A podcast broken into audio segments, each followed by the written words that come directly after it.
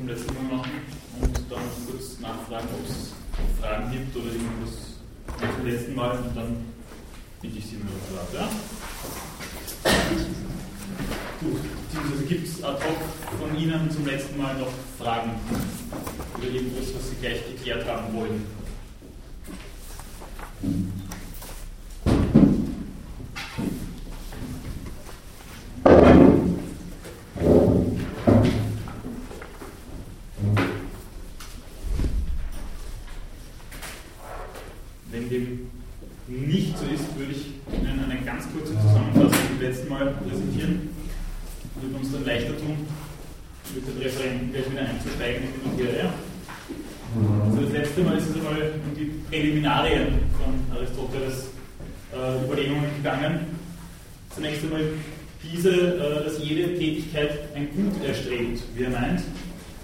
alles nach dem Guten strebt. Jetzt stellt sich hier natürlich die Frage, was versteht er da unter dem Guten? Soll ich vielleicht? Ja. Ja, ne? Gut.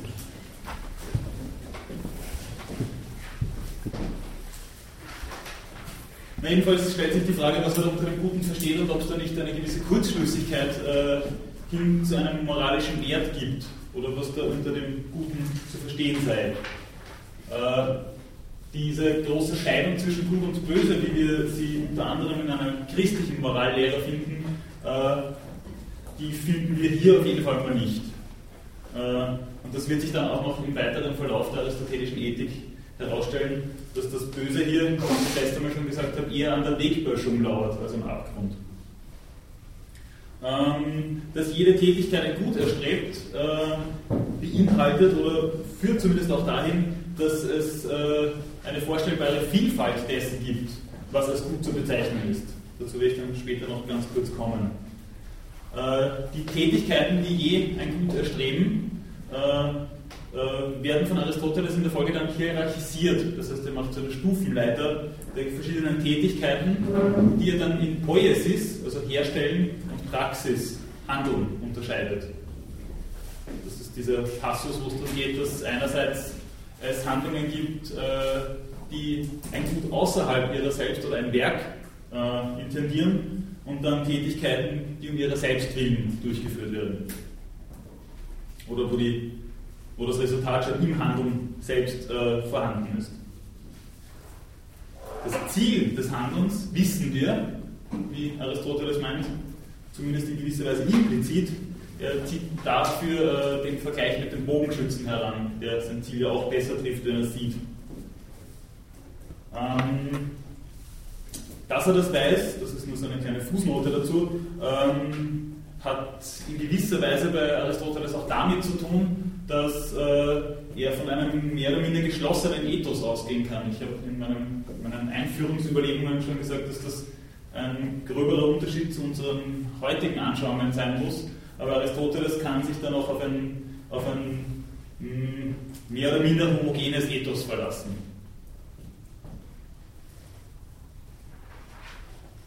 Für die Ethik, äh,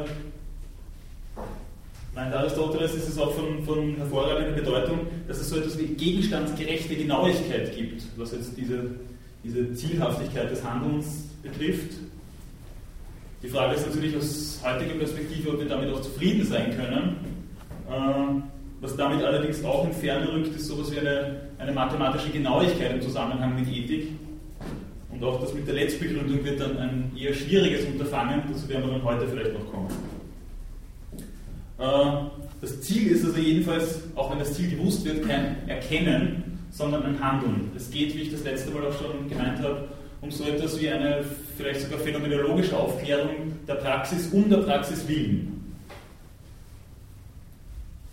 In Anknüpfung an die Hierarchie, die ich da vorher kurz angedeutet habe, ähm, ist das zielhafteste Ziel, wie das manchmal übersetzt wird, oder das Ziel der Ziele die Eudaimonia, also die Glückseligkeit, wie sie meistens übersetzt wird, und ein Euzen, also ein gutes Leben, das habe ich das letzte Mal auch schon gesagt, findet sich ja schon auch bei Platon.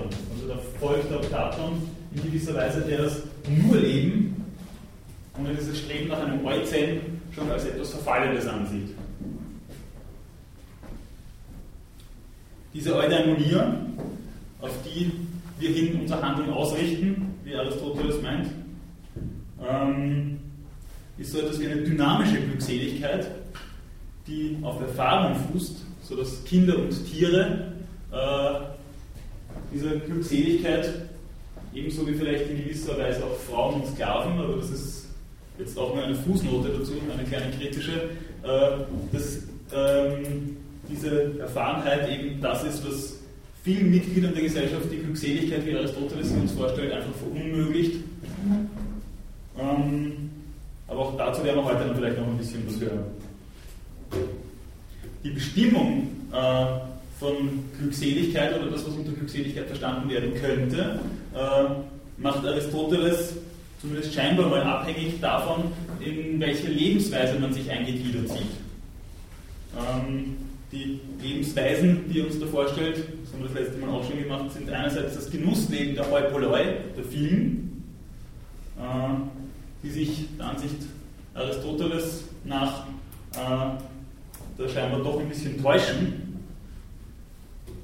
Dann das politische Leben, das allerdings in seiner Selbstgenügsamkeit Probleme aufwirft, weil sich der zu Ehrende von der Ehre äh, oder von, de, von, der, von dem Ehrenden abhängig macht.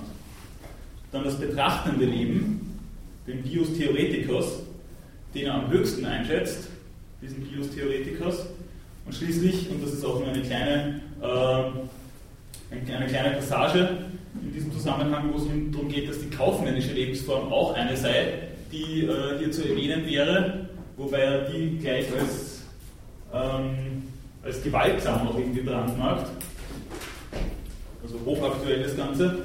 Und hier äh, geht es ihm auch noch darum, dass er, dass er hier ähm, klarstellt, dass der Reichtum ja etwas ist, was wieder nur ein anderes Ziel ermöglichen kann und darum ein zielhaftes Ziel eigentlich gar nicht darstellen kann.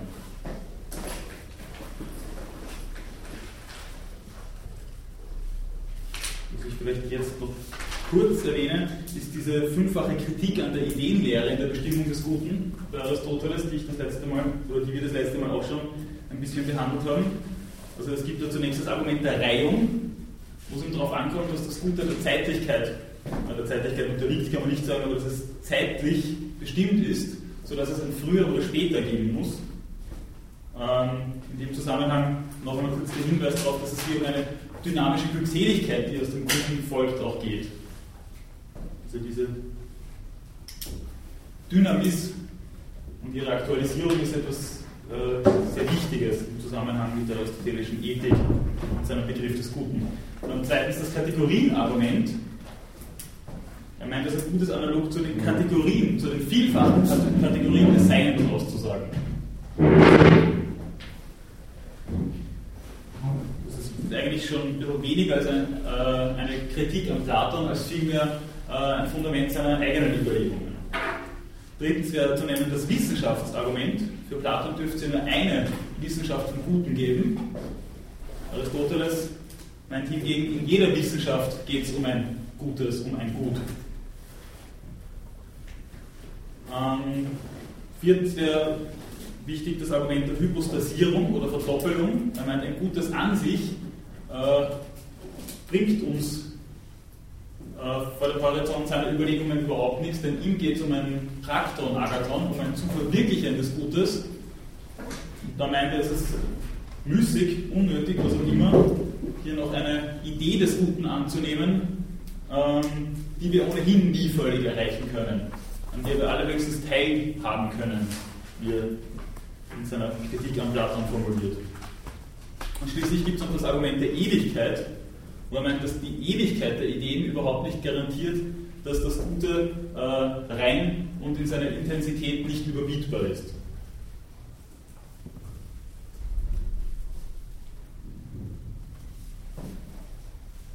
Abschließend würde ich noch ein paar kritische Rückfragen an den Begriff der Eudaimonia, soweit sie sich bis jetzt äh, vielleicht gestellt haben die wir das letzte Mal auch ein bisschen diskutiert haben, ähm, soweit die bisher aufgetaucht sind. Äh, der Kollege hat das letzte Mal gemeint, äh, wie schaut es denn aus mit einer Glückseligkeit als unter Anführungszeichen Lohn für sich gut verhalten? kann man da auf eine gesicherte Entlohnung hoffen? Inwieweit kann das überhaupt eine Entlohnung sein? Und wen betrifft sie überhaupt und wie lang? Ich habe vorher schon darauf hingewiesen, dass es hier problematische Passagen bezüglich der Stellung von Frauen, Sklaven, aber auch Kindern gibt.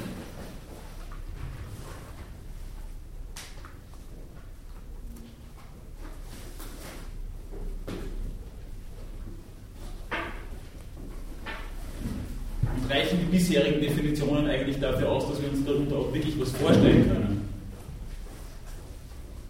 Sind das bisher Spitzfindigkeiten oder ist es, ist es äh, bisher jetzt überhaupt, überhaupt gelungen, da was, was, was Klares darzustellen diesbezüglich? Gut, da be, belasse ich es jetzt einmal und frage noch einmal zurück, gibt es jetzt noch Fragen dazu zum letzten Mal? Bitte. Ähm, wir letztes Mal schon diese äh, Differenz zwischen Handel und Herstellen im Kopf. Ich habe mich aber nicht erinnern können, dass schon als Begriff das gesprochen ist. Ähm, ich bin mir jetzt nicht sicher, ob wir das wirklich äh, so genau begrifflich dann festgemacht haben, aber es ist eben diese Differenz zwischen Tätigkeiten, die eben ein Werk außerhalb ihrer selbst intendieren und Tätigkeiten, das wäre eben das Herstellen, und Tätigkeiten, die, ähm, die in sich selbst eben das Ziel schon tragen. Ob das dann das zielhafteste Ziel ist, oder das zielhafteste Ziel kann es ja auch gar nicht sein, weil die Glückseligkeit nicht direkt intendierbar ist. Aber ob es dann ein ein äh, höheres oder niedrigeres Ziel ist, das ist dann wieder eine andere Geschichte. Ich habe auch gleich in der ersten Einheit schon darauf hingewiesen, dass das eine, eine ganz klassische Unterscheidung ist, die zwischen Handeln und Herstellen, äh, das meines Erachtens aber auch nicht in jeder Hinsicht tragfähig ist. Also ich habe darauf hingewiesen, wie es dann zum Beispiel ausschaut mit der Herstellung von Waffen oder Atombomben. Ob das dann wirklich, äh, ob das dann wirklich etwas ist, das wo man äh, nur etwas herstellt, das dann in gewisser Weise ein neutrales Werk ist oder ob damit nicht auch schon äh, gehandelt wird und damit nicht auch schon Tätigkeiten ausgeführt werden, die über die bloße Herstellung eines Werks hinausgehen. Gut, gibt es weitere Fragen, Anmerkungen dazu?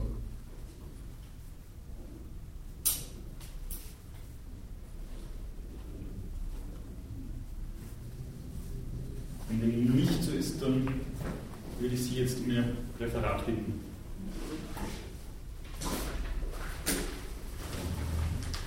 Äh,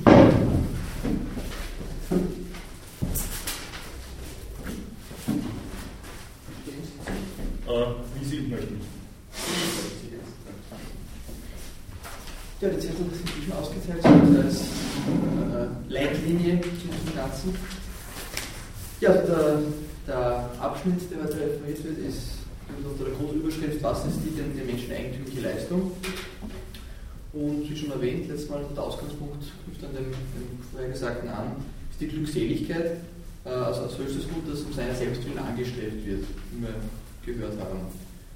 Und äh, ja, der, einer der ersten Schritte, die Aristoteles da vollführt, ist eine Art hm, Überprüfung äh, von, äh, von der, der äh, wie diese Glückseligkeit ausgelebt wird. Das ist durch diese die menscheneigentümliche Leistung heißt das. Also das ist die Grundthese. Die Glückseligkeit ausgelebt durch, durch die menscheneigentümliche Leistung. Und da ist immer die erste Prüfung Aristoteles, was ist eigentlich, ja? wenn man es vergleicht mit, mit Tieren, mit der Natur. Aber was kann das sein?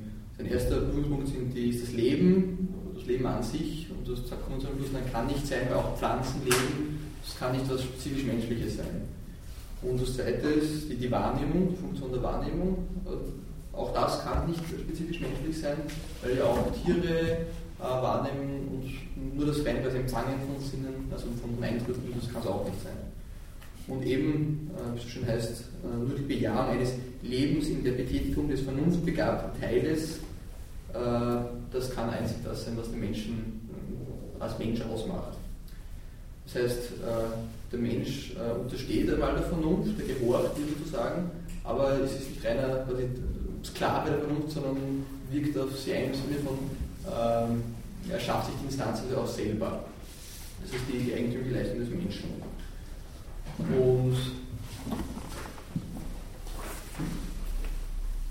das, das Gute, wie die Menschen gut handelt, das ist dann die, die nächste, der nächste größere Abschnitt. Äh, das habe ich für mich bei auf 15 Merkmale herausgefunden, wo ich dachte, ja, das ist das, was das, das gute Handeln ausmacht, äh, nach Aristoteles, ist das erste Mal eben äh, angeleitet dieser eigentümlichen Funktion des Menschen, der sagt, okay, die bewusste Orientierung an der Vernunft.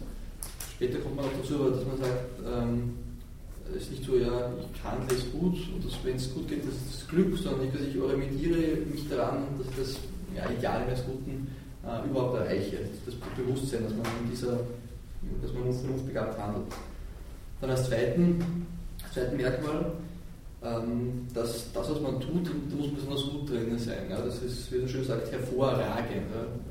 Schönes Wort, das gehört so, so gesehen, dass das hervorragende beherrscht von etwas. Also nicht, man ist nicht glückselig, wenn man jetzt, keine Ahnung, äh, was trinkt, das kann jeder, sondern wenn man zum Beispiel äh, einer, der besonders handwerklich begabt ist, äh, da die schönsten die Kunstwerke macht. Das kann einfach von Natur aus äh, am besten. Als dritte, dritte Merkmal, ähm, ja, wenn man, man kann ja viele Sachen gut, aber auch analog zur Glückseligkeit, da gibt es immer eine Hierarchie. Man muss sich auf das konzentrieren, was man am allerbesten kann. Also wenn ich ein guter Künstler bin oder vielleicht aber auch ein guter Kaufmann, äh, aber Künstler bin ich besser, dann weg vom Kaufmann und auf das Künstlerdasein, da soll man sich dann stützen. Als letzten äh, Punkt ist die Dauer der Tätigkeit. Ist nicht so, dass man das, man macht es ein paar Wochen und dann ist Schluss mit der Glückseligkeit, die habe ich jetzt erworben und die beschreibe ich jetzt, sondern da geht es darum, geht es um das, um das eigentlich lebenslange. Ja? Man muss die Tätigkeit, die man sehr gut kann, das soll man für Erreichen der Glückseligkeit, soll man stetig, äh, stetig ausüben. Ja, dann geht er weiter im Sinne von, okay, beweise ich jetzt, das, was ich vorher erwähnt habe, er sagte, das kann man jetzt nicht auf dem Wege, äh, wie wir in seinen äh, Organen, äh, im Sinne von logischen Schlüssen beweisen, sondern es ist mehr die Argumentation. Und für ihn äh, eine Art Bestätigung, dass das, wie er so erwähnt hat, das Richtige, das, das Optimale ist, ähm, durch das die Definition von dem Guten äh, führt jetzt fort. Ähm, da führt man aus, dass das seelische Gut das, das ist das beste Gut, an dem sich das, das Handeln orientieren soll. Nicht an, an äußerlichen oder körperlichen Güter, er macht da eine Unterscheidung, aber das noch später, sondern wirklich das, das seelische Gut. Das heißt, ähm, eben, das, das, das ist der Ausdruck der Zielorientiertheit die also im Inneren liegt. Also es ist nicht ein äußerer Bezugspunkt, äh, was sich das Handeln, äh, was das Handeln ist, sondern es geht immer um was Inneres, auf das Seelische äh, oder das Bewusste. Ja, und ein weiterer Beweis für ihn ist, dass Glückseligkeit, wie er Wander schon ausgeführt hat, ist eine der wichtigsten Tugenden. Ja, wie es heißt, die tugendgemäße Tätigkeit der Seele ist das, das gute Handeln. Ähm, das kann eben nur im Handeln sein. Also das ist nicht rein theoretisch, sondern das ist wirklich, wie auch im ersten falsch ausgeführt, sondern es ist immer ein Handeln. Es heißt, äh, so werden auch jene die schönen und guten Dinge des Lebens gewinnen, die richtig handeln. Das ist das Zentrale. Nicht denken alleine ist, ist nett, aber es hilft dir nicht, dass du, dass du Glückseligkeit erreichst. Ja, was auch noch ausführt, dass das keines dieser Ausübungen des guten Handels ist, nicht ist, was man ähm, durch das Handeln erst also reinbekommt, sondern das liegt vielleicht schon einem drinnen. Ja. Das wird, durchs Handeln wird das, die, die, die Veranlagung nach guten Streben äh, verstärkt, äh, aber es wird nicht rein von außen gegeben. Also man kann sagen, Zusammenprallen von so gegenseitiges Zusammenprallen von außen und innen und das verstärkt sich dann gegenseitig. Und wird immer, ist immer dynamisch und äh, geht immer weiter fort. Ja, wobei er natürlich nicht sagt, nur das Seelische, äh, mit dem sind wir zufrieden, sondern es ist auch notwendig, dass wir was Äußerliches haben, äußerliche Güter, weil das sind für ihn eigentlich reine Mittel zum Zweck, ja, wie ja, Essen, Trinken, das man braucht, ja, aber dem geht es halt doch nicht, aber das ist jetzt nicht die, sagen, das ist nur die Basis, das ist nicht, dass man sagt, mit dem habe ich jetzt meinen, habe ich mehr erreicht. Ja, der nächste, größere Fragenkomplex, äh, beschäftigt sich dann mit der Möglichkeit, wie man überhaupt Glückseligkeit aneignen kann. Das ist ja schon gewesen Handeln, ähm, aber sagen die, diese Idee der Glückseligkeit, wie sowas überhaupt in den Menschen reinkommen kann. Das sind seine zwei Pole, seine, seine, seine zwei Pole, äh, dass man Glückseligkeit als, als die Früchte des eigenen Bemühens äh, ist, des eigenen Handelns, oder das so sein könnte, dass wenn man handelt, das als Belohnung des guten Handelns wird gesehen von einem guten Gott, der gute Gott quasi schickt mir dann die Glückseligkeit, äh, schickt mir dann herunter. Und sprich, man könnte sagen, ja, irdischer Ursprung oder göttlicher Ursprung der, der Glückseligkeit. Und für ihn ist es aber äh, doch so, dass Glückseligkeit etwas Irdisches ist. Also es ist, der Mensch schafft sich das selber. Nur das, also er hat, macht dann noch einen Sprung in das Göttliche, weil das Gefühl, man Glückseligkeit erreicht hat, das ist dann schon was Überirdisches. Also die Grundlage ist irdisch, aber Glückseligkeit an sich, das, das, das Prinzip, das, das muss etwas sein. Ähm, das wird zwar nicht gegeben, aber das, die, die, die, das Erfahren dieser Glückseligkeit, das, das kann nicht irdisch sein, weil das ist so gut, das muss was Überirdisches sein. Dann der nächste Punkt, den er abhandelt, ist Glückseligkeit in Verbindung mit Jenseits. Im Sinne von, wenn man als Mensch glückselig ist, kann man sagen, ja, gut spricht und ich bin tot, juhu, Glückseligkeit bis in alle Ewigkeit. Und äh, das, das waren drei Argumente, die gegen seine These sprechen. Die erste ist, äh, Glückseligkeit ist ja in seiner Definition mit Handeln verbunden und als Toter kann man schlecht handeln, jedenfalls seiner Meinung nach weiß, wie es in der schließlichen Lehre im Himmel, was man da alles macht. Aber jedenfalls, das, das geht so nicht. Ja. Das kann man, schon mal, kann man schon mal verwerfen. Weil ohne Handeln kann man nicht Glückseligkeit. Zusätzlich dazu, das Argument ist, ähm, ja, dass man sagen könnte, okay, auch wenn man ein schlechtes Leben hätte, dass man dann, wenn man stirbt, dann im Hades oder wo auch immer, äh, dann auf einmal als Belohnung, dass man jetzt äh, also befreit wird von dem Übel, was man auf Erden hat, dass man Glückseligkeit automatisch bekommt.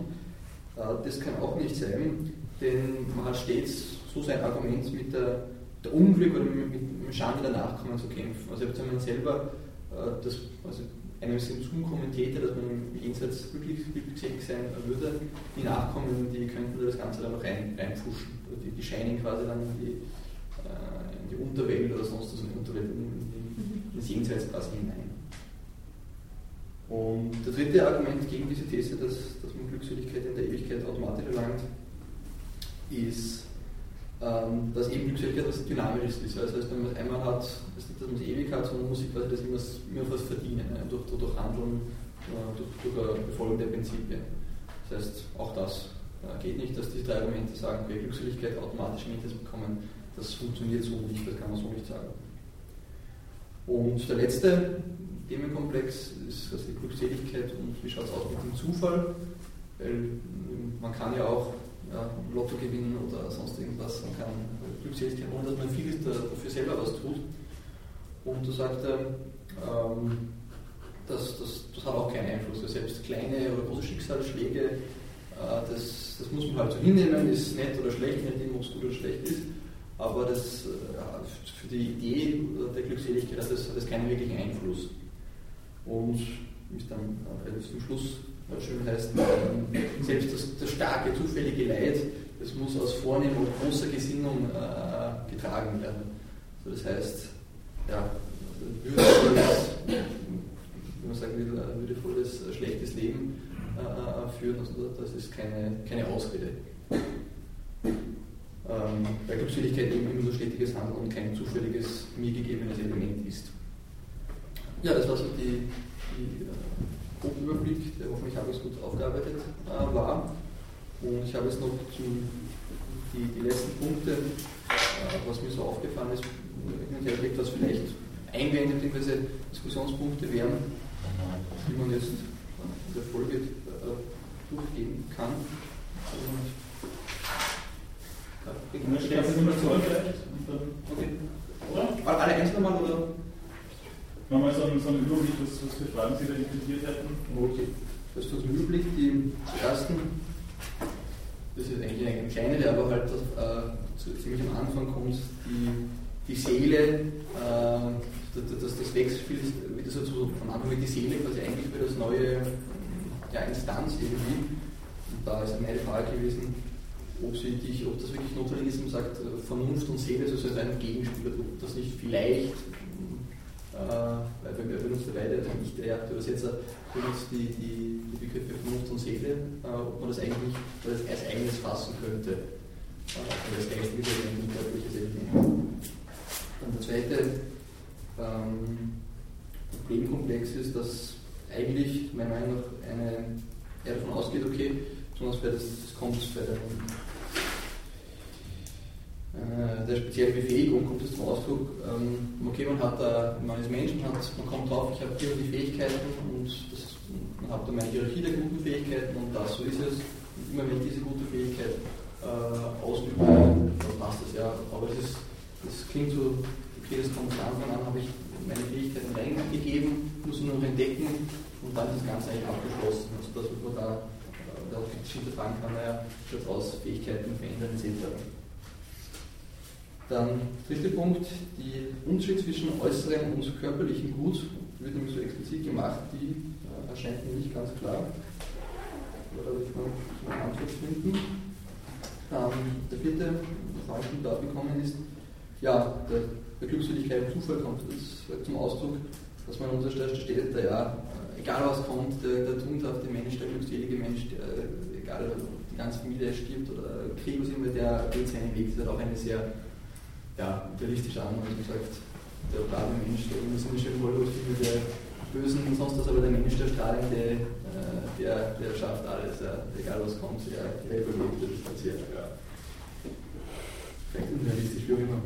Und der letzte Punkt, weil das ist natürlich, äh, kann man nicht zum Vorwurf äh, gereichen, das ist eher mehr als, als nachträglich, dass äh, bei den ganzen Sachen die, die Korrespondenztheorie als implizite Erkenntnistheorie äh, fungiert, weil da kommt zu mitten der andere der Satz, denn mit der Wahrheit stimmen alle Tatsachen überein. Mit dem Irrtum dagegen werden sie rasch in, Widerspruch geraten.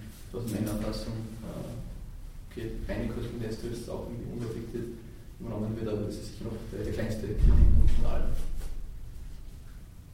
Ja, das sind die. Gut, dann Dankeschön.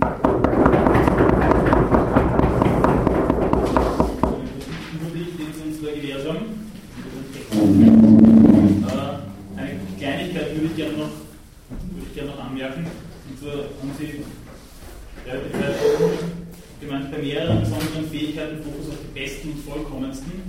Äh, das haben Sie, wenn ich das richtig verstanden habe, so dargestellt, dass es darum geht, das, was man am allerbesten kann. Genau. Äh, äh, Worum es Aristoteles da geht, glaube ich, eher sind die Fähigkeiten, die einfach den anderen noch übergeordnet sind. Ob man die jetzt wirklich am allerbesten kann oder nicht, ist der. Nicht, dass sie das honoriert werden besser ist? Oder? Einfach, dass es die höher stehenderen Fähigkeiten sind oder die, die, die, die größeren Tugenden. Ah, also auf Tugend ausgerichtet. Ja, dass, okay. es, dass es schon darum geht, dass es, dass es auch von den Fähigkeiten her, welche die hierarchisch auch ein bisschen höher stehen als andere. Also Geschicklichkeit ist was anderes wie ausgeprägter Gerechtigkeitssinn zum mhm. Beispiel. Okay. Also so in die Richtung äh, dann eine weitere Anmerkung, die ich jetzt schon zu den Fragen, die Sie formuliert haben, die Sie dankenswerterweise formuliert haben, äh, was ich da noch dazu sagen wollte, äh, dass diese, diese Dualität oder diese Gegenüberstellung von Seele und Vernunft, ähm, das findet sich da nicht so ganz wieder, meine ich. Also es ist schon so, dass die Vernunft oder der Vernunft oder ja, dass die Vernunft eigentlich ein, ein, ein Seelenteil ist. Mhm, okay. Das kommt dann ein bisschen später noch, das habe ich nicht in den, in den Text, den Sie da wirklich behandeln sollten, hineingegeben, das kommt dann ein paar Seiten später noch ein bisschen genauer, aber es geht ihm darum, dass er da, dass er da versucht, die Seele dann aufzuteilen in, in äh, ich zeichne das vielleicht kurz auf.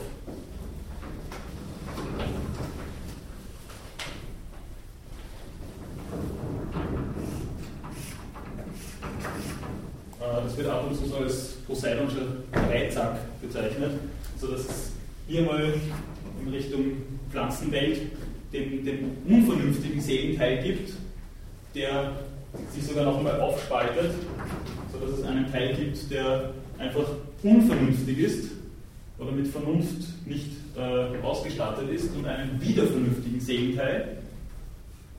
Dann gibt es den Seelenteil, äh, ist vielleicht nicht unbedingt das allerschönste Schema, aber ich glaube, man kann sich dann halbwegs was darunter vorstellen. Dann gibt es den der Vernunft gehorsamen Seelenteil und dann gibt es noch den in sich vernünftigen Seelenteil.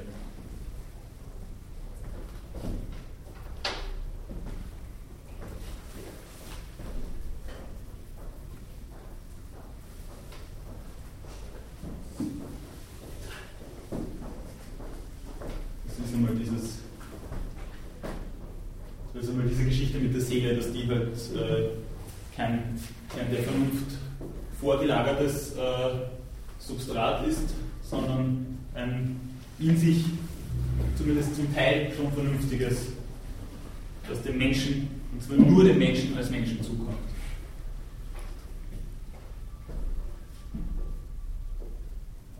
Gut, ich belasse jetzt einmal bei diesen kurzen Anmerkungen und frage Sie gleich mal, ob Sie Fragen, Anmerkungen, Schwierigkeiten oder jubilatorische Erlebnisse haben mit Aristoteles.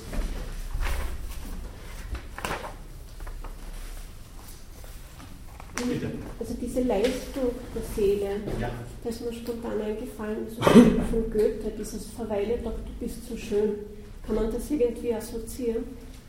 Also diese, diese Leistung, die er geschaffen hat und die, die auch auf das Gute, also auf den, auf den anderen gerichtet, auf den Mitmenschen gerichtet ist. Mhm.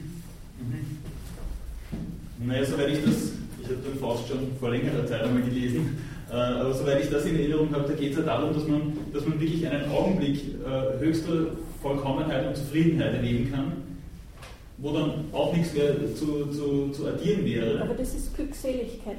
Aber das wäre eben schon das sehr Augenblickshafte. Also, und sagt, er, verweile doch. Und dann, ja, kann man das in Zusammenhang bringen.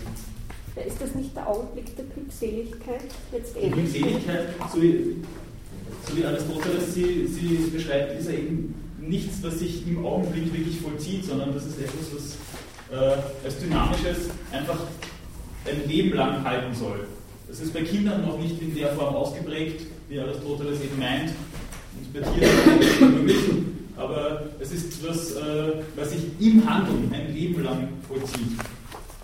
So, wieder das, Handeln, das Handeln vollziehen, damit ich muss sich immer wieder als Gutes herausstellen und immer wieder schon als Gutes herausgestellt haben, sodass ich dann in der Summe das äh, einstellt, was Aristoteles als Glückseligkeit bezeichnen würde. Diese Faustgeschichte, ich tue mir jetzt gerade ein bisschen schwer, das wirklich einzuordnen. Wie gesagt, das ist schon länger her, als ich das gelesen habe, aber mir scheint, da käme es eben auf diesen perfekten Augenblick an. Ich glaube, Sie waren die Erste und dann Sie. Ähm, und ist es dann so, also sozusagen von Handlung zu Handlung das Anstellen von dem, von dem Göttlichen, also diesem Vollkommenen? Also sagen wir dieses Streben, dieses unendliche, diese unendliche Annäherung von Handeln zu Handeln und dieses Streben selbst, sozusagen der Weg dorthin wäre dann dieser, äh, diese Dynamik oder diese ähm, Also es ist einmal keine asymptotische Annäherung. Also so, glaube ich, kann man das nicht denken, sondern es ist schon das, was sich dann auch wirklich vollzieht. Mhm. Nur muss es sich eben immer wieder aktualisieren. In verschiedenen Kontexten muss ich, äh, muss ich mein, mein gutes Verhalten immer je neu aktualisieren. Wir werden dann auch noch dazu kommen, dass, äh, dass es einerseits so etwas wie eine, das haben Sie dann ohnehin schon auch ein bisschen erwähnt, dass es so etwas wie eine natürliche, gottgegebene, wie auch immer, Veranlagung gibt, äh, die wir eben dann durch Erziehung äh, zu schulen hätten. Und durch Gewöhnung.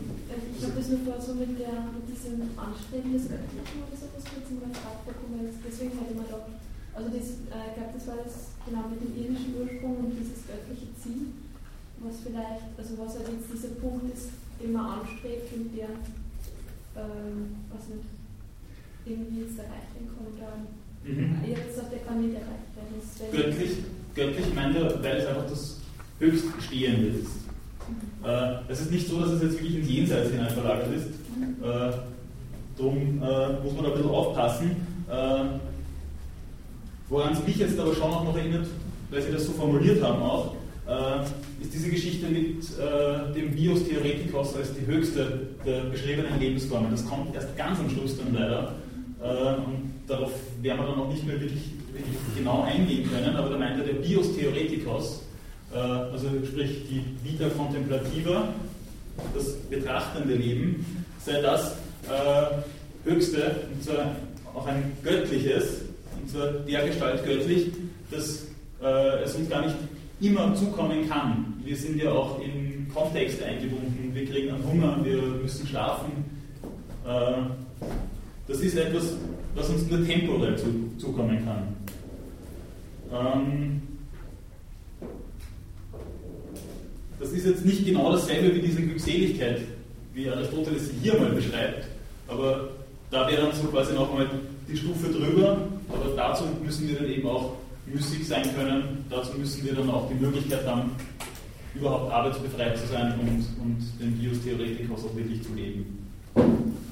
Das heißt nicht, dass wir deswegen gar nicht glückselig werden können, sondern Glückseligkeit eben vollzieht sich ja auch im Sichtgutverhalten und das kann ich auch in anderen Tätigkeiten. Die höchste allerdings wäre eben diese betrachtende Tätigkeit.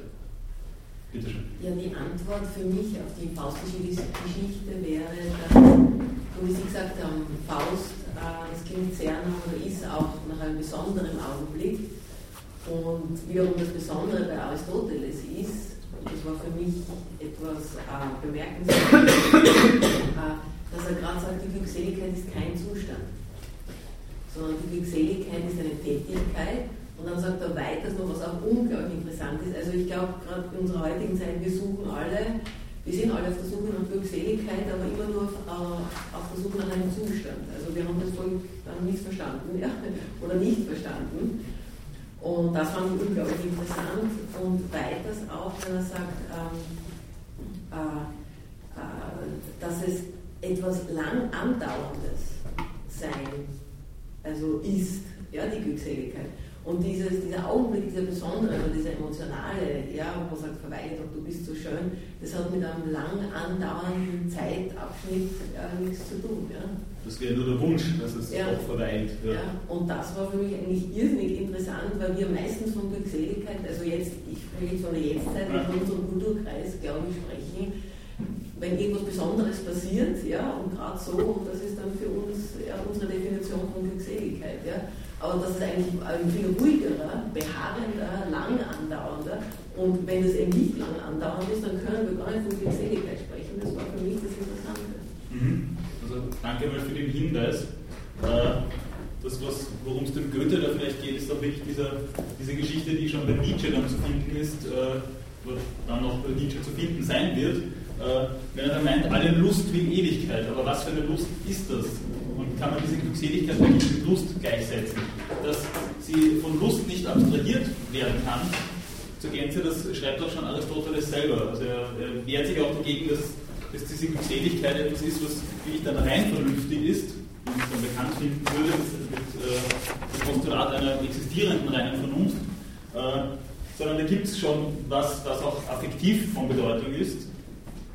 Äh, aber es ist eben nicht das, was ich das letzte Mal schon das Glück des Süchtigen genannt habe. Also es ist nicht nur der Augenblick, in dem sich das vollzieht, sondern das ist etwas, etwas Dynamisches, Langfristiges.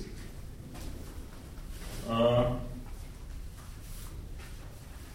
gut, ich belasse mal dabei. Gibt es dazu jetzt noch eine andere? Bitte. Ich, ein anderweitig. Äh, was ist, wie ist man vierwinkelig ohne Tadel?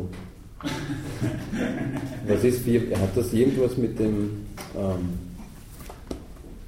was heißt das? Nein, es geht, geht darum, dass das wirklich alles, alles stimmt, dass Aha. da nichts verzogen ist. Dass da Hat das irgendwas mit dem logischen Quadrat zu tun? äh, so nicht, dass ich wüsste. Okay. Ich glaube, es, es, geht einfach darum, dass es ein schönes Viereck bildet, sprich, dass die Proportion, also eine, okay.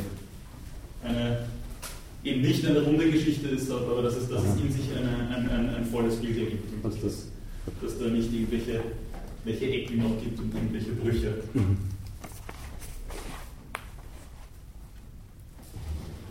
Gut, weitere Fragen oder Anmerkungen? Sonst würde ich dann mal auf Ihre Fragen noch weiter eingehen, die Sie da, die Sie da gestellt und formuliert haben. Wenn Sie so einmal.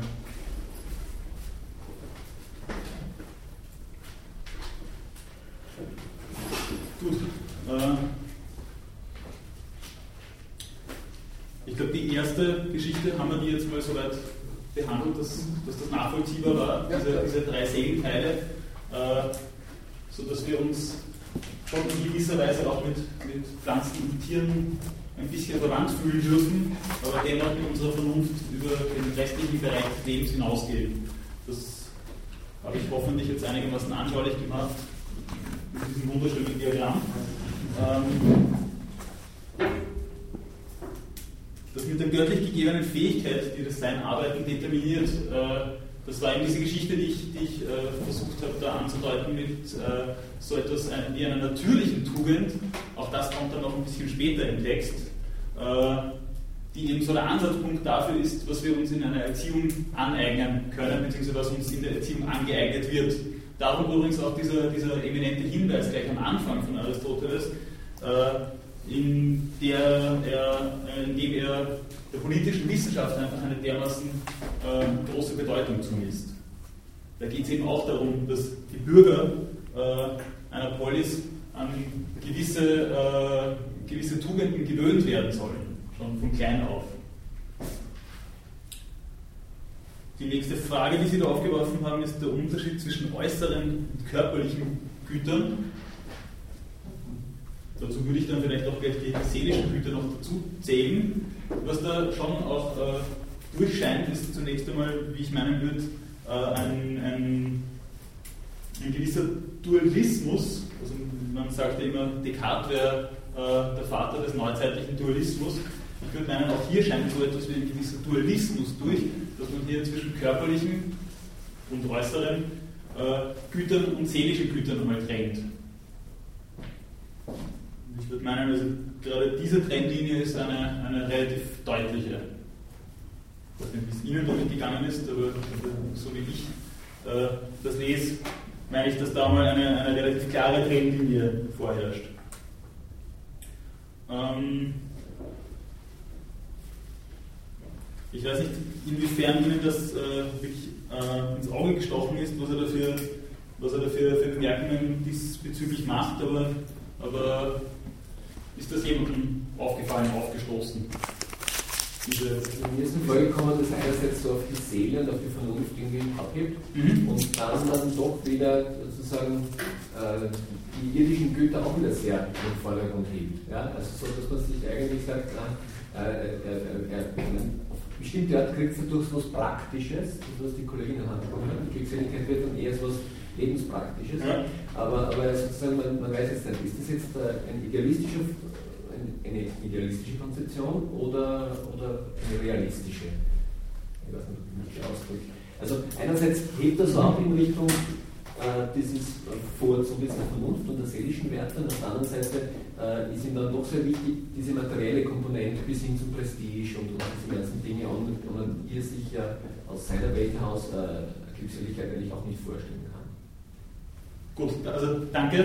Also genau dahin wollte ich Sie mit meinen etwas hoppertatschigen Formulierungen vorher äh, hinführen, nämlich dass, dass Aristoteles hier sehr wohl neben diesen, diesen, dieser Tugendausübung oder neben diesem sich gut verhalten eben dann schon auch die Umstände versucht mit zu berücksichtigen.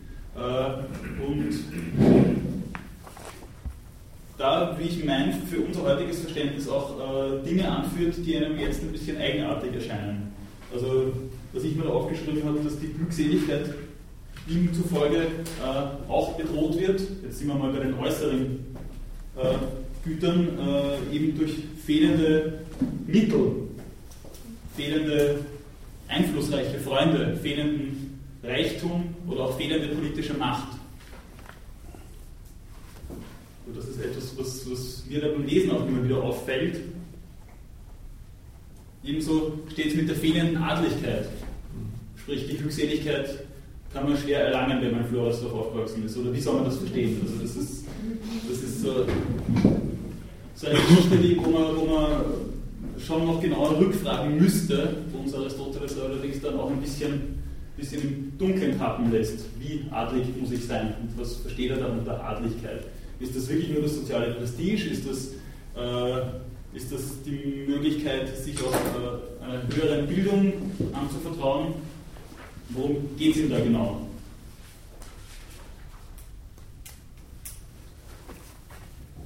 Ähm, und noch zwei Punkte, die er anführt, der mir doch nachvollziehbarer erscheinende ist der mit der wohlgeratenen Nachkommenschaft.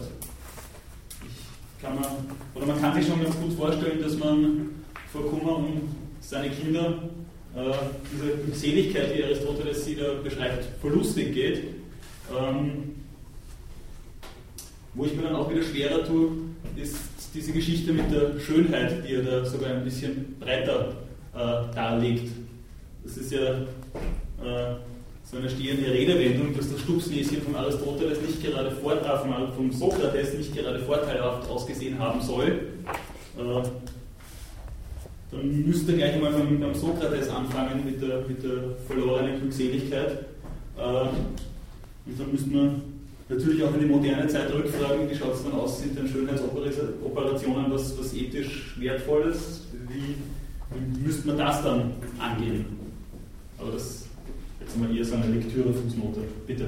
Also ich weiß nicht, ich es gar nicht so, so stark gelesen. Ich habe ein bisschen mhm. äh, zusammengelesen mit dem, was er schreibt über Glück oder so. Mhm. Also wo er sagt, ja, Glück ist jetzt zuträglich oder also er fand irgendwie so an, okay, man könnte jetzt meinen, Glück macht irgendwie Glückseligkeit aus. Man geht irgendwie so über, ja, Glück ist gut, aber jetzt nicht, macht das nicht die Glückseligkeit aus oder so. Es ist zwar hilfreich, wenn man das, man dann verhindert, aber ist jetzt. Ich habe eben da alles irgendwie so gelesen, dass das zwar also wie er das eben beschreibt, dass es zwar Glückseligkeit trübt oder so, aber dass es eben nur Mittel sind und dass halt Glückseligkeit dann irgendwie ist, man zu der Situation stellt oder so, also zu der Hässlichkeit zum Beispiel. Also ich habe jetzt eben so gelesen, dass halt zwar schon, also dass es mit einholt eben, als Mittel und so, dass es das befördern kann, aber dass dann irgendwo ähm, nur Mittel so, so jetzt nicht so einen wesentlichen und zentralen dem würde ich mich schon noch anschließen. Mich wundert dann einfach nur immer wieder, dass, dass gerade das mit der Schönheit oder Hässlichkeit äh, dann sogar einen größeren Raum dann noch in diesen Beschreibungen einnimmt, als zum Beispiel die Adeligkeit oder der Reichtum.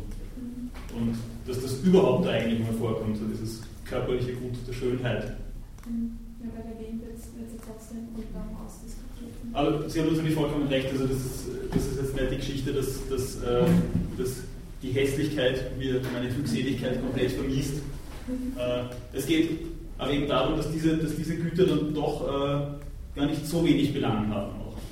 Und dass gerade so ein Zufallsgut unter Anführungszeichen wie die Schönheit etwas ist, was, äh, was Aristoteles da, da schon an prominenterer Stelle äh, ja, vielleicht, weil er es ausdiskutieren möchte oder so. Vielleicht, also weil er fangen wir beim Glück auch so an, also wie ich jetzt zumindest gesagt habe, sagt, okay, das wird jetzt allgemein als das angesehen, aber ist es ja eigentlich gar nicht sozusagen, so dass er das vielleicht auch deswegen länger diskutiert, dass eben eine vorherrschende Meinung oder so findet mhm. und das irgendwie zu zeigen, versucht, dass das eben nicht ist, dass vielleicht deswegen einen größeren Raum braucht oder so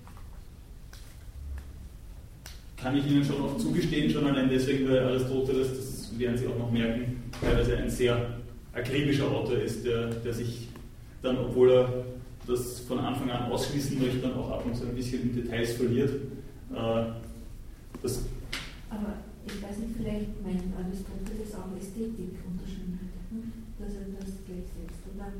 Nein, in dem Fall geht es ihm schon um die körperliche Schönheit, also das, was einem, was einem dann doch äh, soziale Kontakte auch vermiesen könnte, wenn es fehlt. Also ich glaube, dass es eben schon wirklich auch darauf ankommt.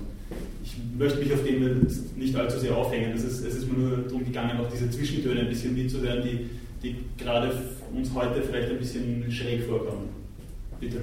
Ja, ich glaube, in dem Zusammenhang war für mich also sehr interessant den Ausdruck, den er verwendet hat. Bei großen Unglück hat er gesagt, das kann der Seelen drüben, weil es Schmerz verursacht.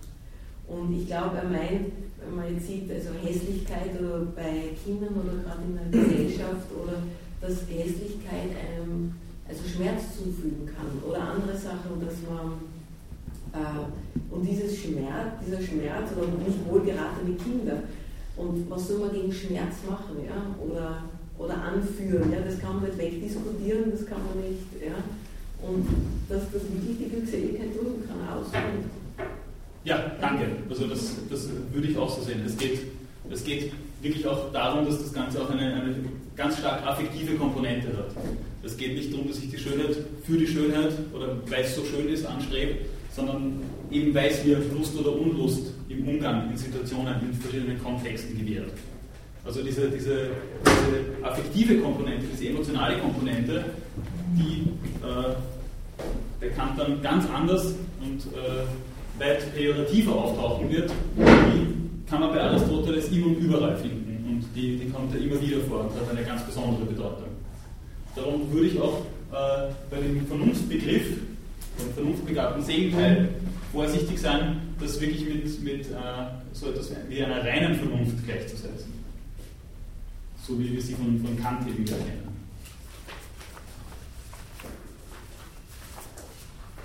Gut.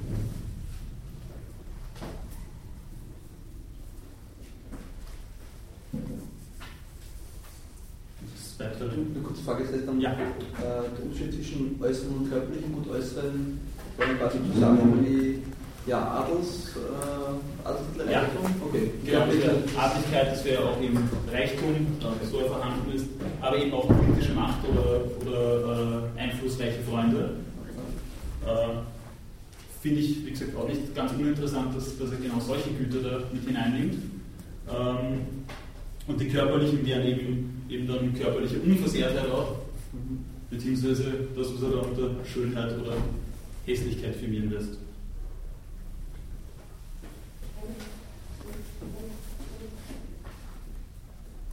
Gut.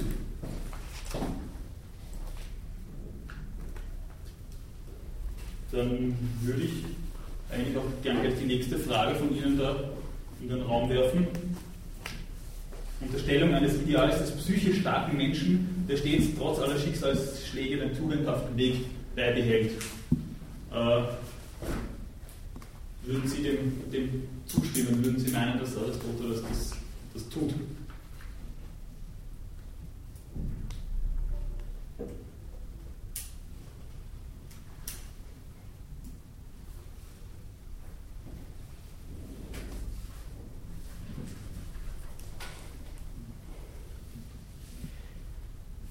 Naja, also tendenziell glaube ich schon. Also irgendwie habe ich schon das Bild gewonnen, dass er dieses Handeln, von dem er spricht, aus dem dann die Glückseligkeit erspricht, äh, irgendwie tendenziell einer Elite äh, zutraut. Also die sozusagen, die gut sind, die haben dann sozusagen auch, für die ist das gute Handeln dann auch genussvoll. Also sozusagen, wo sich so ein bisschen die Katze in den Schwanz beißt und wo man das Gefühl hat, okay, äh, ja, entweder man hat diese Veranlagung und dann hat man auch sozusagen die Fähigkeit, entsprechend zu handeln und damit dieses Ziel zu erreichen. Mhm. Ja, also sozusagen, wo das ein bisschen ein, ein, Zirkel ist. Und ich glaube, das spricht auch ein bisschen heraus aus dieser Fragestellung. Also der psychisch starke Mensch, das wäre sozusagen ein Angehöriger. Das Kraft mit dem Ja, genau. Das haben wir irgendwie sensibilisiert. ja. Nicht. Habe noch nicht zu allen Namen ein Gesicht. Also ich habe dann schon auch wahrgenommen, dass er das dann relativiert mhm. und dann schon auch die Lernfähigkeit der Menschen auch irgendwie ins, in, in, ins Spiel bringt. Aber so das erste Bild war eigentlich für mich sehr frappierend, dass er sagt, okay, also entweder man ist jetzt so einer, der sich zum Guten spontan hingezogen fühlt ja. und sonst irgendwie unter Pech hat. Also das ist jetzt zu, zu, zu, zu drastisch. Ja? Aber so, das ist so das erste Bild, das er präsentiert, finde ich. Da würde ich noch ein bisschen differenzieren. Also ich kann ja auch nur von meiner eigenen Lesart aus, ausgehen, ohne die Ihre jetzt sofort verwerfen zu wollen.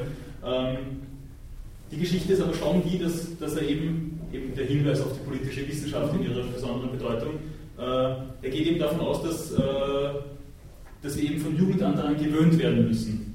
Die Kinder sind noch nicht glückselig, können noch nicht glückselig sein, weil sie eben diesen Gewöhnungsprozess und diesen, diesen Erfahrungs- und Reifeprozess noch nicht äh, absolviert haben.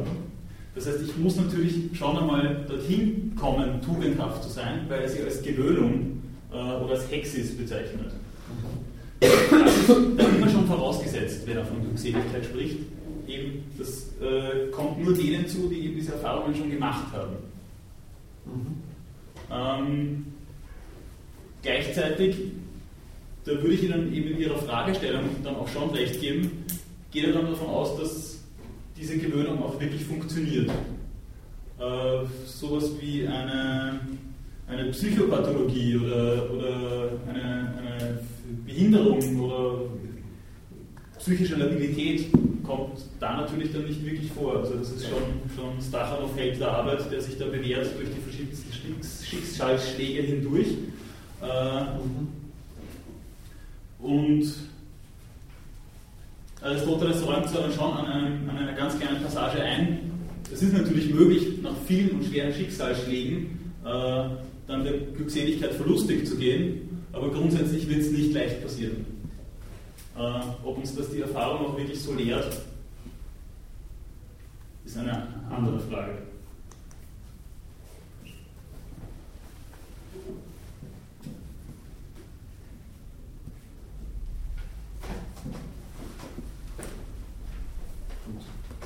Dazu oder anderweitig, weitig noch Bemerkungen, Fragen?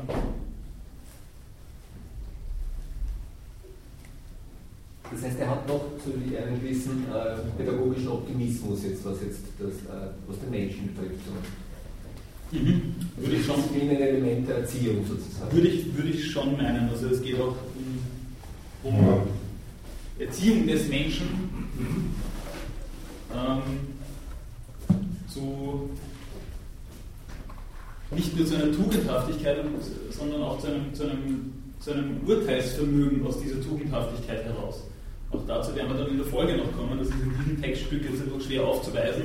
Äh, aber es geht eben darum, dass man, dass man das auch dann wirklich mit einer, mit einer gewissen Schärfe der Urteilskraft einhergehen lassen muss. Und da meint Aristoteles, das ist was, was durchaus glücken kann.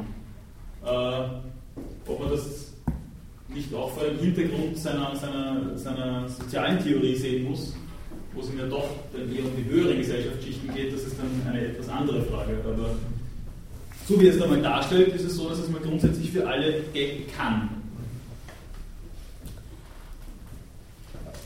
Heißt das, dass ich den, das Kind, den Menschen zur Glückseligkeit erziehen kann? Ich, würde meinen, Aristoteles geht so weit, das, das zu sagen. Abgesehen von eben diesen Umständen, die einem das dann doch noch vermiesen könnten, wobei die eben dann nicht so stark sind wie diese, diese mögliche Gewöhnung. Äh, ja, und abgesehen von, von wirklich schweren Schicksalsschlägen. Darum erwähnt er auch noch den, den trojanischen König Priamos, der natürlich dann äh, seiner Glückseligkeit verlustig gegangen ist, nachdem Troja zerstört wurde. Ähm, aber ansonsten ist er dann mal sehr optimistisch. Und, und erfasst die Glückseligkeit also wirklich nicht emotional, kann man das so festhalten? Das würde ich so nicht sagen. Also es ist, es ist so, dass, dass Affektivität dann doch auch immer eine ja. Rolle spielt und dass Lust- und Unlustempfindungen, äh, das werden wir dann auch in der Behandlung der Tugenden noch genauer sehen, sehr wohl eine große Rolle spielt. Ich stolper da über die Geschichte mit dem Kind, mit den Kindern, denen er die Glückseligkeit ja. nicht zuspricht. Das heißt aber, aber, dass man einfach nur glücklich ist oder, oder ja. behinderte Menschen, die ja, ja. die ja sehr glücklich sein können, also zumindest ja, aber nicht glückselig im aristotelischen Sinn, weil da fehlt ihnen sozusagen irgendwie.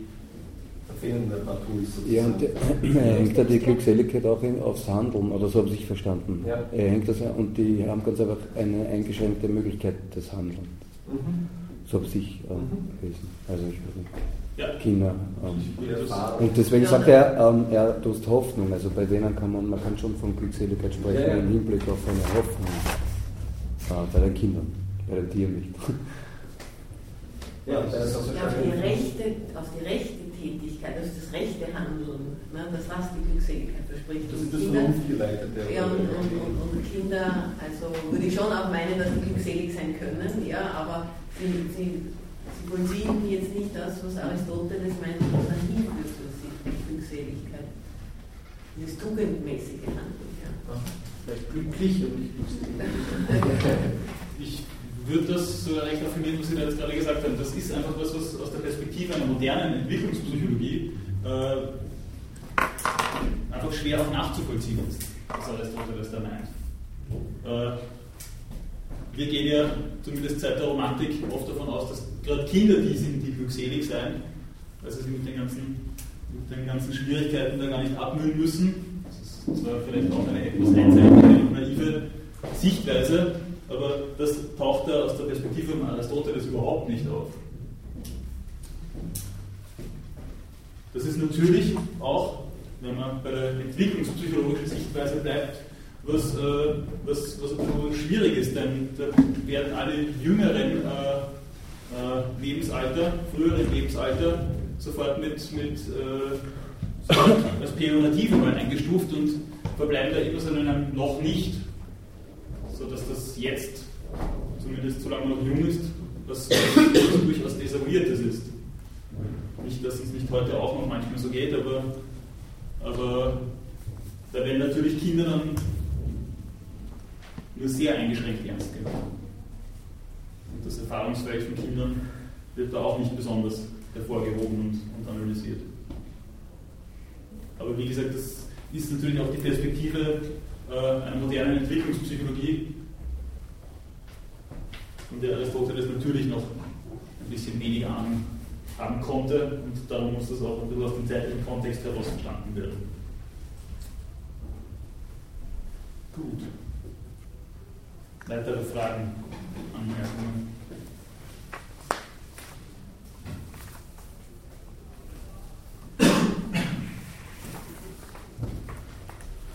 Ich würde noch gerne die letzte von Ihnen formulierte Frage noch kurz aufgreifen.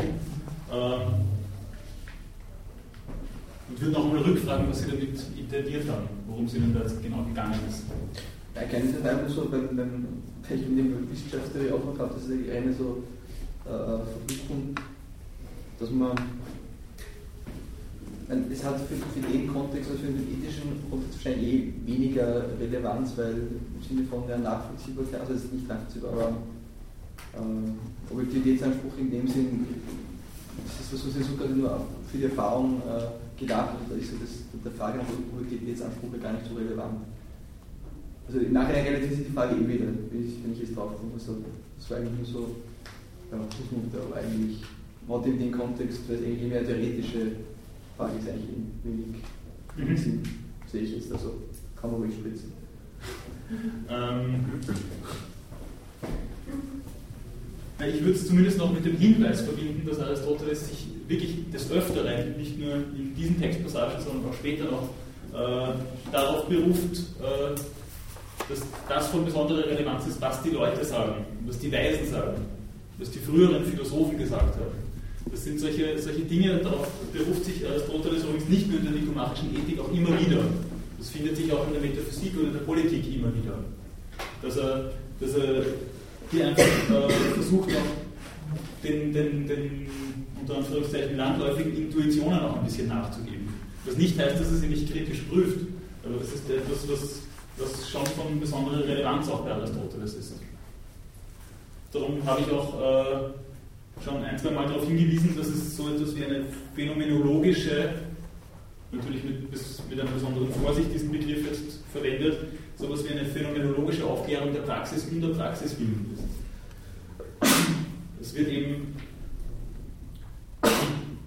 mal die Praxis, wie sie ist, analysiert und einmal, einmal angeschaut, was denn da, da ist, worüber es zu reflektieren gilt.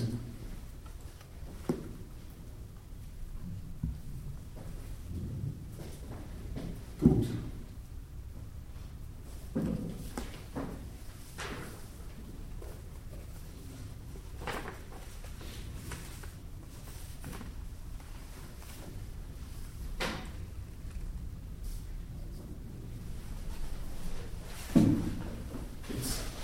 Jetzt einmal dazu oder anderweitige Fragen.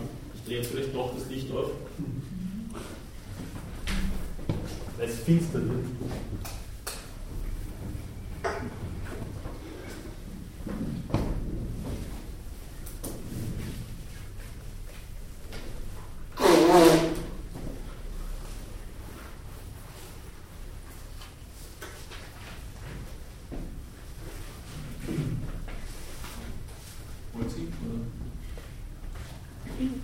Was ich nicht verstanden habe in diesem Text, das war, so gut, äh, das war, wenn, in, in Bezug auf, wenn man, wenn man stirbt, also wenn man tot ist, dass man dann, wenn, wenn ich tot bin, auch noch der Glückseligkeit verlustig gehen kann.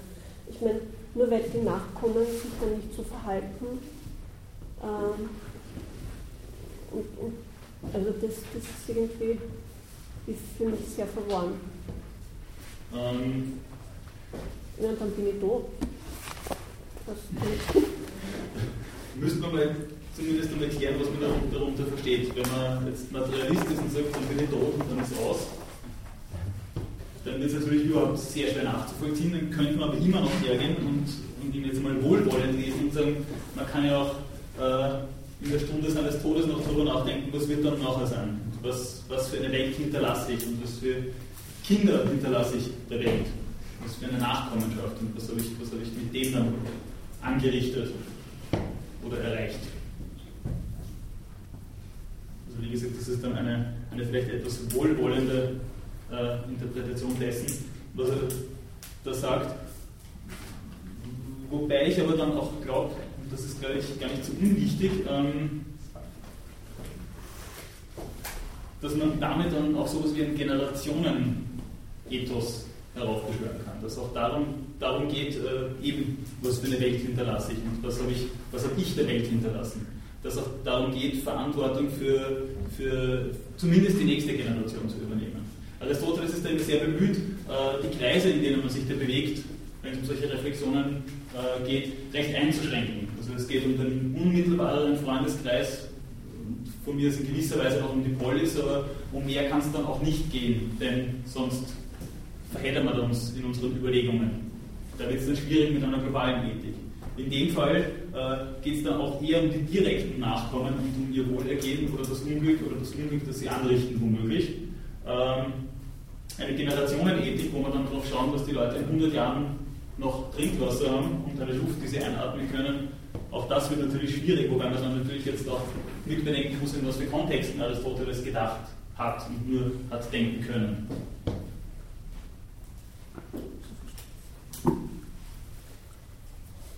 Bitte. Und was für Jenseitskonzept äh, hätte er da jetzt zugrunde gelegt? Weil das Materialistische wird es ja nicht gewesen sein. Äh, mit solchen Geschichten war der gute Aristoteles immer äußerst, äußerst vorsichtig. Selbst das Konzept des unbewegten Bewegers, das sich in der Metaphysik findet, ist nicht unbedingt ein theologisches. Äh, zumindest nicht so, dass es ein klassischer Gottbegriff einmal ist.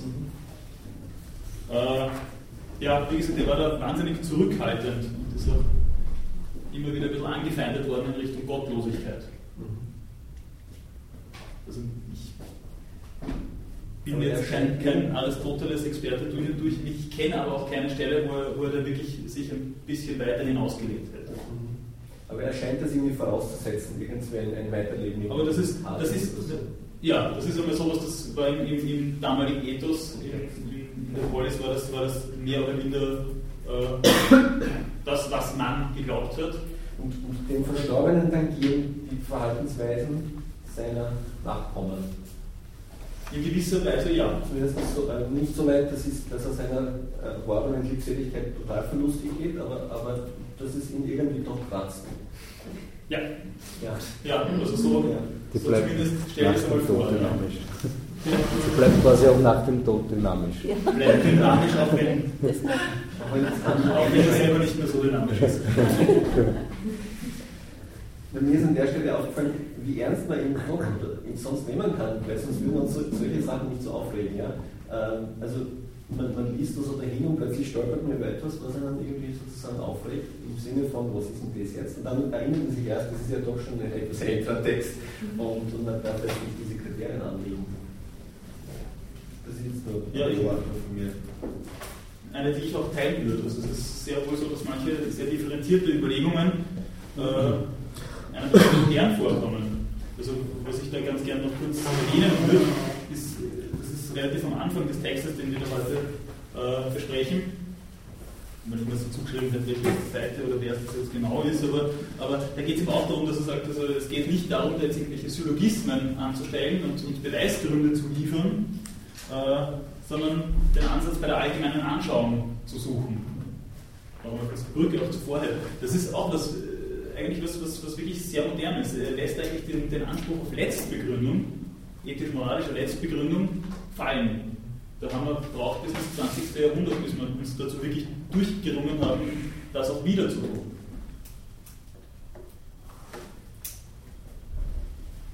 Das ist zum Beispiel auch was, wo, wo Aristoteles dann immer wieder einfach auch mit seinem phänomenologischen Ansatz als sehr zeitgemäß erscheint. Nicht, dass ich jetzt zeitgemäß als durchwegs positiv äh, bewerten würde von vornherein, aber dass Aristoteles ja, schon ein moderner mit solchen Überlegungen. auch noch angebracht. Gut. Äh, Gibt es weitere Fragen, Anmerkungen? Wo haben Sie dieses Zitat, also nur, nur oder können Sie das Zitat Welches Zitat jetzt? Also, das, dem Sie begründet haben, dass er die, immer die letzte Begründung fallen. Aber jetzt habe ich schon die bekommen. Das kommt auch immer wieder vor, dass er sagt, es geht einmal um das Das und das Weitere okay, ist dann ohnehin klar, da kommt dann jeder selber weiter. Da hilft dann auch die Zeit weiter. Mhm. Natürlich auch eine eher optimistische Anlandung, die er da hat, dass wir dann ohnehin drauf kommen werden. Mhm. Bitte. Was meint er genau mit diesem Das? Äh, das ist, wie kann man das in einem Satz sagen? Brauchen wir nicht in einem Satz zu sagen, aber es geht darum, dass es, dass es ein, ein Faktum ist, das aufgeklärt werden muss.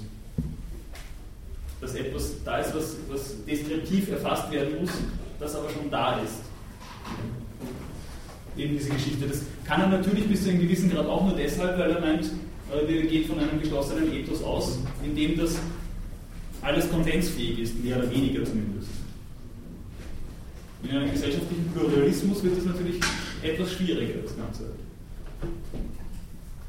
Also heute ist es oft auch schon schwierig zu sagen, also das, das der Menschenrechte muss ja nur aufgezeigt werden. Das reicht. Äh, dann gibt es aber Staaten, die die Todesstrafe anwenden und das auch rechtfertigen. Ob ihnen diese Rechtfertigung gelingt oder nicht, sei jetzt mal äh, auch beiseite gelassen. Oder Länder, in denen Folter angewandt wird. Bitte. Sind das dann die Werte? Bitte? Sind das dann die Werte? Dieses das? Ähm, das würde ich nicht gleichsetzen. Es ist aber so, dass diese Werte da hineinspielen, eben weil es ein mehr oder minder geschlossenes Ethos ist. Dieses das reicht in dem Fall ähm, natürlich überhaupt relativ weit, weil dabei auch noch, noch anthropologische Konstanten mit einfließen. Und eben auch die politische Dimension, die bei Aristoteles davon von großer Bedeutung ist. Aber es geht eben darum, dass, dass es hier, hier keine Deduktion oder Induktion jetzt im eigentlichen Sinn gibt, sondern, sondern einfach um, um ein vielleicht oft sogar nur heuristisches Aufweisen dessen, was man als Moralität bezeichnen kann. So dass es dann konsensfähigerweise klar wird, worum es da geht. Also das ist, äh, ja, wie soll ich sagen, natürlich auch eine, eine man könnte auch sagen, das ist eine gewisse Lachsheit auch dahinter. Es, es, es, geht eben darum, dass, dass diese stringente Beweisführung für Aristoteles in diesem thematischen Feld einfach unmöglich ist. Und man eben nur dieses Faktum aufklären kann. Passt das mal so weit? Ja, danke. Bitte. Äh, vielleicht passt da so auf das, das Zitat von deiner letzten Anmerkung, äh, der letzten Frage, wegen bezüglich der Korrespondenztheorie. Ähm, dass eben dieses Das äh, Tatsachen sind, mit der Wahrheit stimmen alle Tatsachen überein, dem Irrtum werden sie rasch in Widerspruch geraten. Also es geht ja bei ethischen Wahrheiten, sind ja, sind ja diskursive Wahrheiten, nicht mhm. äh, Tatsachen, die mit irgendwas korrespondieren können.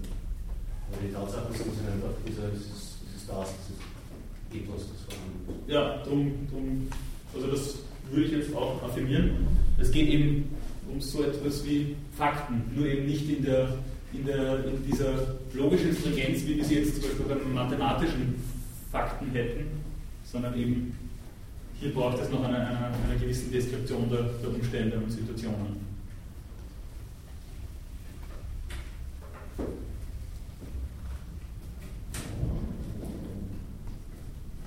Gut. Weitere Fragen, Anmerkungen?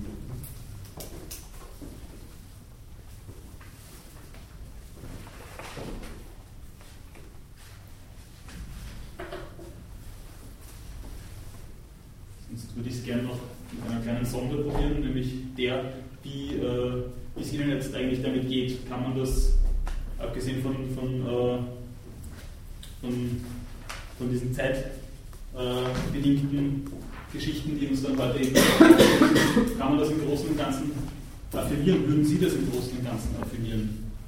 Sind Sie damit einverstanden, wenn ich sage, dass Aristoteles ein, ein sehr zeitgemäßer ist? streckenweise ja, aber streckenweise so, wenn es um diese körperlichen Vorzüge geht oder so, dass es dann schon ein bisschen in eine elitäre Richtung geht, bei dieser Glückseligkeitsbegriff. Und da bin ich noch, da bin ich nicht so ganz d'accord mit ihm zu sagen. Also, oder da, das ist das, wo ein bisschen Zweifel Also ich bin mir schon sicher, dass das reinspielt oder so. Das natürlich immer gesundheitlich oder wenn man in diesem Rahmen beschreiben was, also dass das, das, das so leicht ist, glückselig zu sein, aber jetzt am Platz für einen hässlichen Menschen das abzusprechen, ist natürlich so easy. Ja.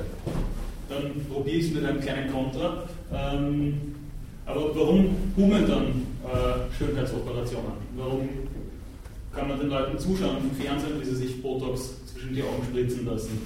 Ja, das stimmt schon, aber das heißt nicht. Warum nimmt es dann so einen, so einen Stellenwert ein?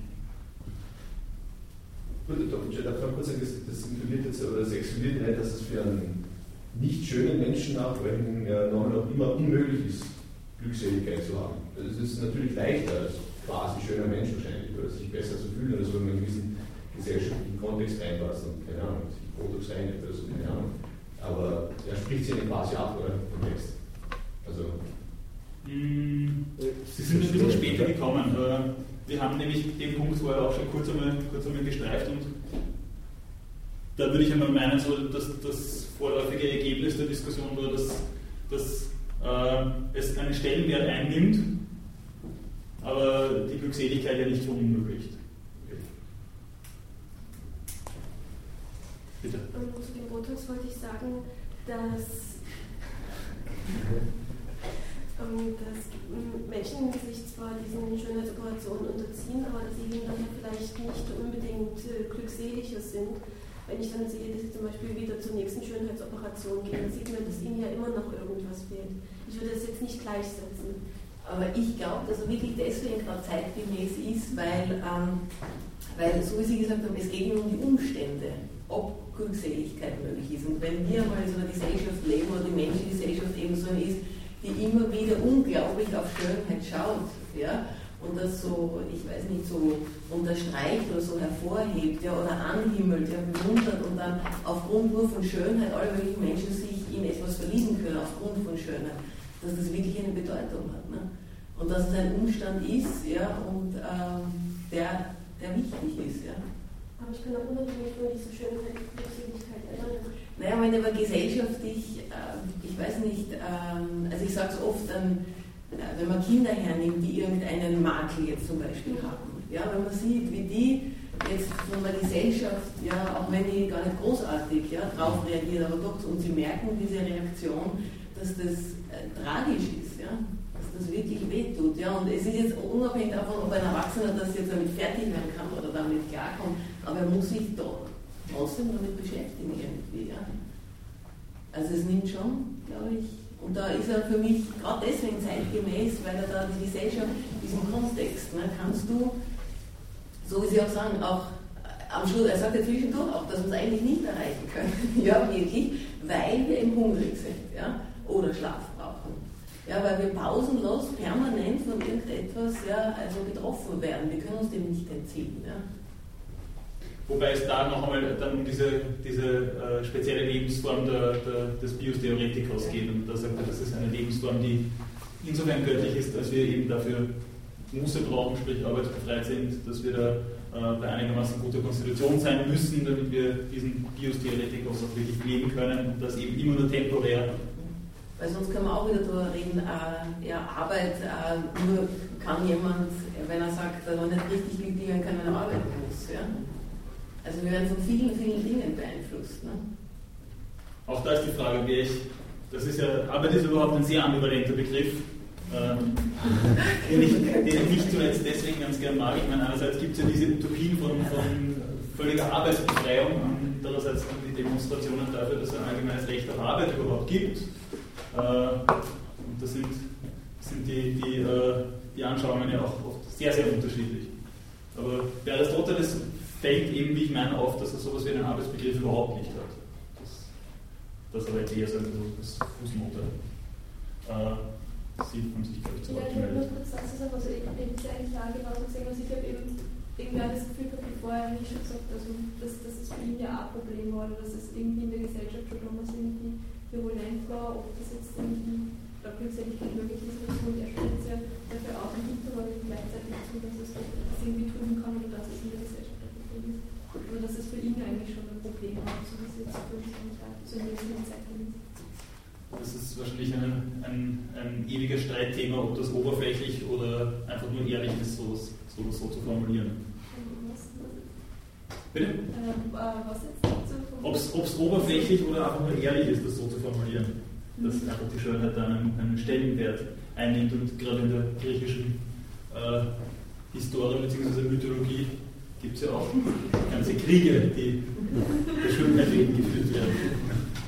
Die der schöne unterstreichen. Hm.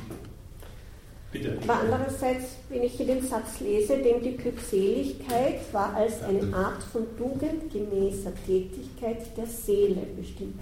Ja.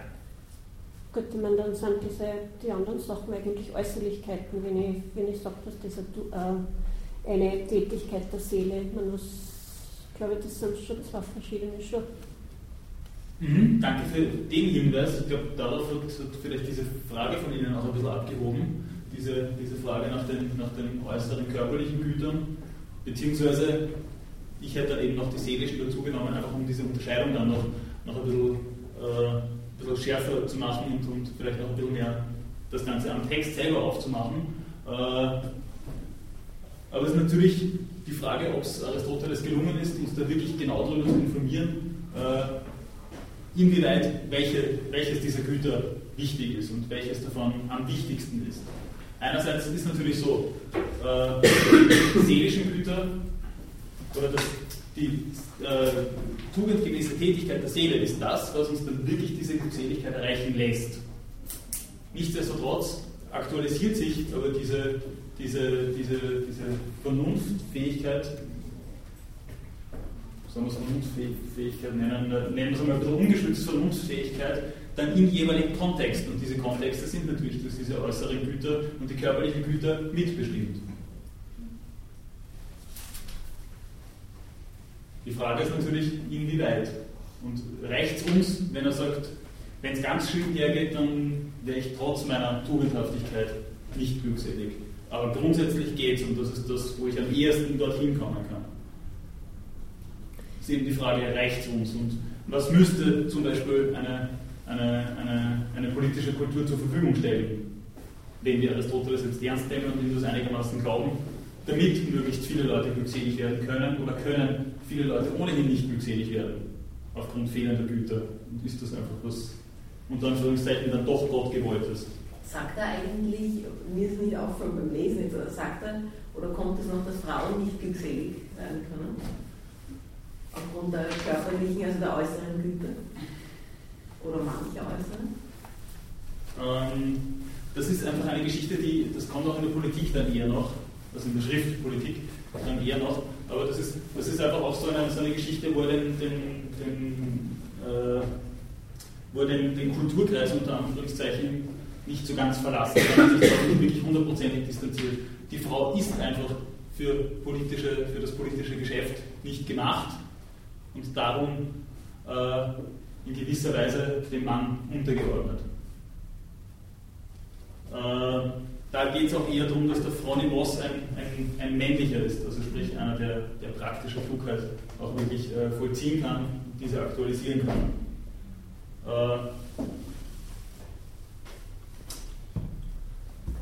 Mir ist jetzt keine Stelle in dem Buch wirklich direkt bekannt, wo er dann expresses Verbes schreibt, für Frauen geht das gar nicht, weil Frauen sind einfach ein was weiß ich, ein Evolutionsverfallsprodukt oder was auch immer. Also das ist auf jeden Fall, auf jeden Fall da einfach implizit, aber immer wieder. Äh ich würde das gar nicht wegen der Evolution so sehen, dass ich sagen würde. Ich glaube glaub eher, dass er so sagen würde, weil äh, den Frauen Freiheit fehlt. Die wirkliche Freiheit, die der Mann einfach hat per se mhm. in den meisten Kulturen, ne? bis heute. Ja, dem ist leider zuzustimmen, aber in dem Fall geht es schon auch darum, dass, dass, das Ganze einfach so von vornherein klar ist. Also das ist schon auch physisch dann bedingt, zumindest in dem, in, in der Nichtreflexion von Aristoteles darauf. Das scheint schon auch durch.